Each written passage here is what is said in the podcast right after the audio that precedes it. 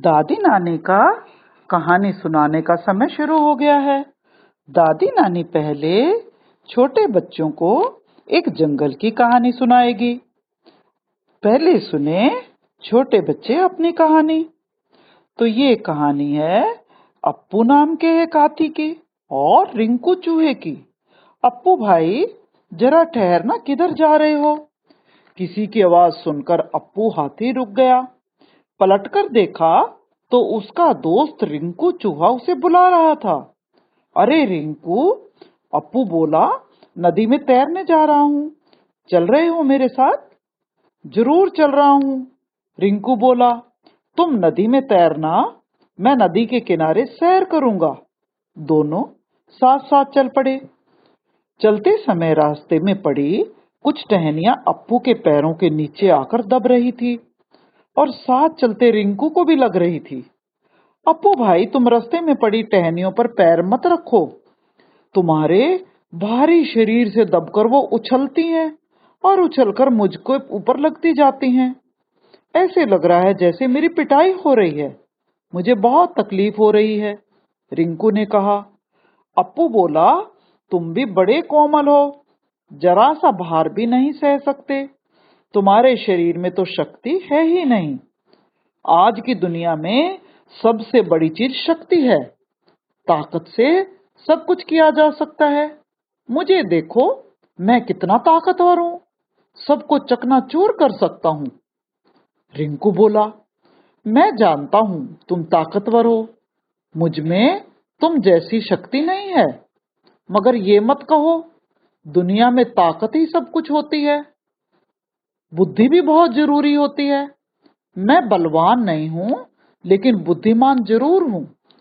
तुम जो काम शक्ति से नहीं कर सकते, वो मैं बुद्धि से कर सकता हूँ। क्या बात कर रहे हो? अप्पू मुस्कुरा कर बोला, क्या कहते हो? शक्ति से कोई काम नहीं हो सकता? अरे, दुनिया का कोई काम ऐसा नहीं है जो शक्ति से ना हो सके। बुद्धि से कुछ नहीं हो सकता। रिंकू बोला छोड़ो यार इस बात को। इस पर शायद बहस हो जाए, झगड़ा हो जाए। समय आने पर पता चल जाएगा, बुद्धि बड़ी है या बल बड़ा है। दोनों इधर उधर की बातें करते हुए नदी की ओर चले जा रहे थे। अचानक अप्पू के मुँह से एक बहुत ज़ोर की चीख निकली और वो धड़ाम से एक गहरे गड्ढे में जा गिरा।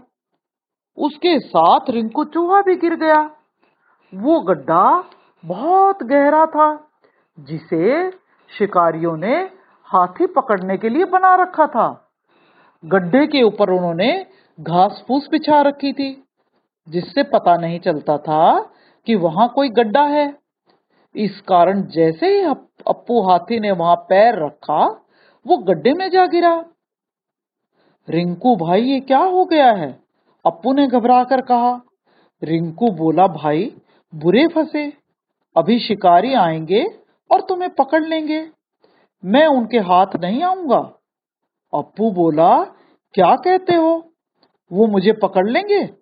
मैं उनके हाथ नहीं आऊँगा, उनको कुचल कर रख दूँगा। रिंकू चूहा बोला, तुम्हारी कोई चाल उनके आगे कामयाब नहीं होगी। तुम्हारी शक्ति उनका कुछ नहीं बिगाड़ सकेगी। उनके पास बुद्धि है। और अपनी बुद्धि से उन्होंने बड़े बड़े हाथी अपने कंट्रोल में कर रखे हैं। देखा, अपनी बुद्धि से उन्होंने तुम्हें फंसा लिया है। अब तुम किसी तरह बाहर निकलने की कोशिश करो। अप्पू हाथी बोला, मैं अभी बाहर निकलता हूँ। मेरी शक्ति कब काम आएगी? मैं अपना सिर टकराकर गड्ढे की दीवार को तोड़ डालूँगा। अप्पू अपना सिर दीवार से टकराने लगा। पर दीवारों पर कुछ असर नहीं पड़ा। वो तो पहले की तरह ही बनी रही, बल्कि उसके माथे से खून बहने लगा। उसकी शक्ति कोई काम नहीं आई। निराश होकर अप्पू रिंकू से बोला, अरे दोस्त, मेरी शक्ति तो यहाँ कुछ काम नहीं कर रही। अपनी बुद्धि का कोई चमत्कार दिखाओ। रिंकू बोला, मित्र, चिंता ना करो। मेरी बुद्धि का चमत्कार देखो। रिंकू अप्पू के शरीर पर चढ़कर गड्ढे से बाहर निकल आया। अब उसने अपनी अकल दौड़ाई। उसने अप्पू को कहा, भैया, तुम अपने नुकीले दांतों से इस दीवार की मिट्टी खोदो और खोदते ही जाओ। अप्पू ने रिंकू की बात मान ली। अपनी नौकदार दांतों से मिट्टी खोदता रहा। देखते देखते गड्ढे के पास ढलान बन गई। धीरे धीरे अप्पू ढलान पर पैर रखकर बाहर आ गया। और बाहर आते ही उसने खुशी से चिंगाड़ मारी। शाबाश, रिंकू। आज तुम्हारी बुद्धि ने मुझे बचाया, नहीं तो मेरी शक्ति कुछ नहीं कर सकती थी। आज मैं जान गया हूँ कि शरीर की ताकत से भी ज़रूरी अकल बड़ी होती है। दोनों दोस्त हँसते हुए वहाँ से नदी की ओर चल दिए। तो बच्चों, इस कहानी से क्या शिक्षा मिलती है? बुद्धि जिसके पास होती है, वही ताकतवर होता है। तो ये तो थी छोटे बच्चों की कहानी। अब थोड़े बच्चे, बड़े बच्चे एक कहानी सुनेंगे। किसी गाँव में एक कुम्हार रहता था। उसका नाम किशन था। वो मिट्टी के बर्तन बनाकर बेचता था। उसकी वाइफ राधा बहुत मेहनती थी। वो किशन के काम में हाथ बटाती थी। किशन का एक बेटा भी था। जब वो बड़ा और सियाना हो गया तो वो भी अपने पिता के काम में हाथ बटाने लगा। बेटे का साथ पाकर किशन बर्तनों के साथ साथ मिट्टी के सुंदर सुंदर खिलौने और मूर्तियाँ भी बनाने लगा। उसकी बनाई हुई मूर्तियाँ इतनी सुंदर होती थी कि ग्राहक को देखते ही पसंद आ जाती थी और वो उन्हें मुँह मांगे दामों पर खरीद लेते थे। दिन ब दिन उसका कारोबार बढ़ता गया। अब किशन ने बाज़ार में एक दुकान खरीद ली और उसमें कारोबार करने लगा। कारोबार कहते हैं बिज़नेस को। अब उसके पास एक बहुत बड़ा आलीशान बंगला था। मोटर थी, ज़मीन जायदाद थी, बाग बगीचे सब कुछ थे और लोग उन्हें सेठ सेठानी के नाम से बोलते थे। अब जैसे जैसे किशन के पास पैसा बढ़ता गया वो दिन पर दिन कंजूस बनता गया और उसकी वाइफ भगवान को बहुत भक्ति करती थी, गरीबों को दान देती थी। लेकिन किशन ये देखकर बहुत गुस्सा करता था। वो बोलता था, मैं कितनी मेहनत से पैसा कमाता हूँ और तुम इसको लुटा देती हो। लेकिन उसकी वाइफ इस बात का बुरा नहीं मानती थी और चुप ही रहती थी। एक दिन किशन जब कहीं बाहर गया हुआ था तो उसकी एब्सेंस में एक साधु महात्मा संत उनके घर आए। किशन की वाइफ ने बड़े प्यार से उन्हें खाना खिलाया। संत जब जाने को तैयार हुए, तभी किशन अचानक घर पर आ धमका। संत को देखकर वो राधा पर गुस्सा करने लगा। ज़ोर ज़ोर से चिल्लाकर बोला, मैं कहते कहते थक गया कि मेरी मेहनत की कमाई को साधु संतों नंगे भूखों को मत लुटाओ। पर मेरी तो कोई सुनता ही नहीं है। ऐसे निकम्मे और निठल्ले लोगों के लिए मैंने कोई भंडारा थोड़ा ही ना खोल रखा है। संत ने बहुत शांत आवाज़ में कहा, सेठ जी, भगवान की दी हुई इतनी दौलत है कि आपके बेटे और पोते भी ना कमाएँ तो आपकी तीन जनरेशन आराम से खा सकती हैं। किशन बोला, साधु महाराज, आप सच कह रहे हैं। मेरे पास जो धन है, उसको मेरी तीन जनरेशन बड़े आराम से खा सकते हैं। लेकिन मुझे अपनी चौथी जनरेशन की चिंता है। इसी चिंता में मैं बहुत कमाई करना चाहता हूँ और बहुत पैसा इकट्ठा करना चाहता हूँ। लेकिन ये मेरी वाइफ है, ये बहुत फुलिश है। चौथी पीढ़ी के लिए धन बचाने के चक्कर में सेठ जी दिन प्रतिदिन चिड़चिड़े और कमज़ोर होते चले गए। सेठ जी की सेहत बहुत गिरती जा रही थी।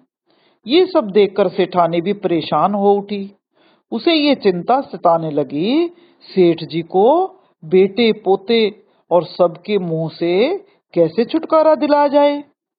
अचानक सेठानी को पंडित रमाशंकर का ख्याल आया, जो कि उनके गाँव में ही रहते थे। उसने सेठ जी से कहा, आज मेरा एकादशी का व्रत है। मैंने कुछ सामान ब्राह्मणों को दान देने का निश्चय किया है। आप पंडित रमा शंकर के घर जाकर ये सामान उन्हें दे आए। सेठानी की बात सुनकर सेठ ने सेठानी पर बहुत गुस्सा किया और कहा, तुम्हारी अकल मारी गई है। मैं तो चौथी पीढ़ी की चिंता में मरा जा रहा हूँ और मेरी मेहनत की कमाई को तुम दान करती जा रही हो, भूखे लोगों पर लुटा रही हो। सेठानी ने कहा, देखो, अगर हम सच्चे मन से भगवान की प्रेयर करें तो भगवान हमें ज़रूर फल देगा। मैं आपको फिर कह रही हूँ, चुपचाप से ये सब सामान पंडित जी को दे आओ। हो सकता है इतने अच्छे काम की वजह से हमारी सारी चिंताएँ दूर हो जाएँ। सेठ जी, बड़ी मायूसी के साथ आटा, दाल, घी, चीनी लेकर पंडित जी के घर गए। और दरवाजे से आवाज़ दी, पंडित जी, ओ पंडित जी। आवाज़ सुनकर पंडिताइन बाहर आई और बोली, अंदर आ जाइए। पंडित जी अभी घर पर नहीं हैं। पूजा करने मंदिर गए हैं, आप बैठिए।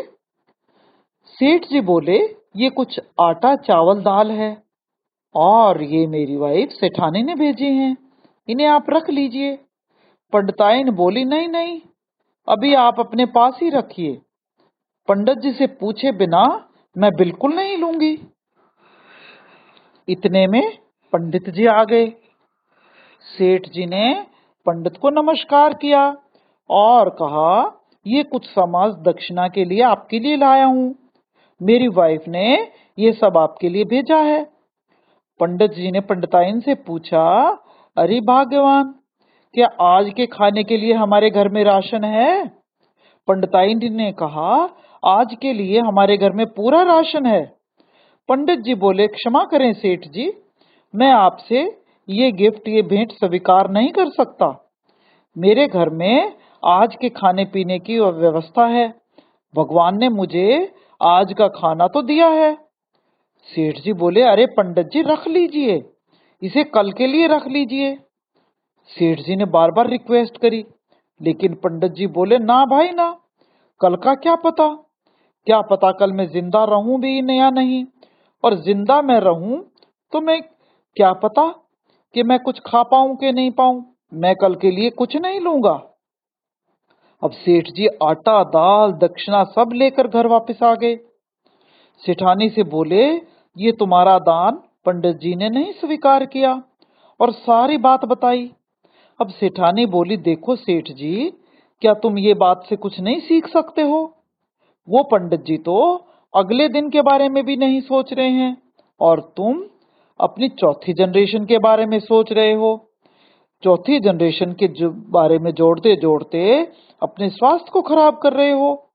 अब सारी बातें सुनकर सेठ की आँखें खुल गई और उसके दिमाग पर जो अज्ञान का पर्दा पड़ा था वो हट गया। अब उन्होंने अपना सारा कारोबार, अपना सारा बिज़नेस बेटे को सौंप दिया और खुद भी सेठाने के साथ बैठकर दान पुण्य करने लगे, अच्छे काम करने लगे, गरीबों की सेवा करने लगे। तो बच्चों, आज की कहानी यही खत्म होती है।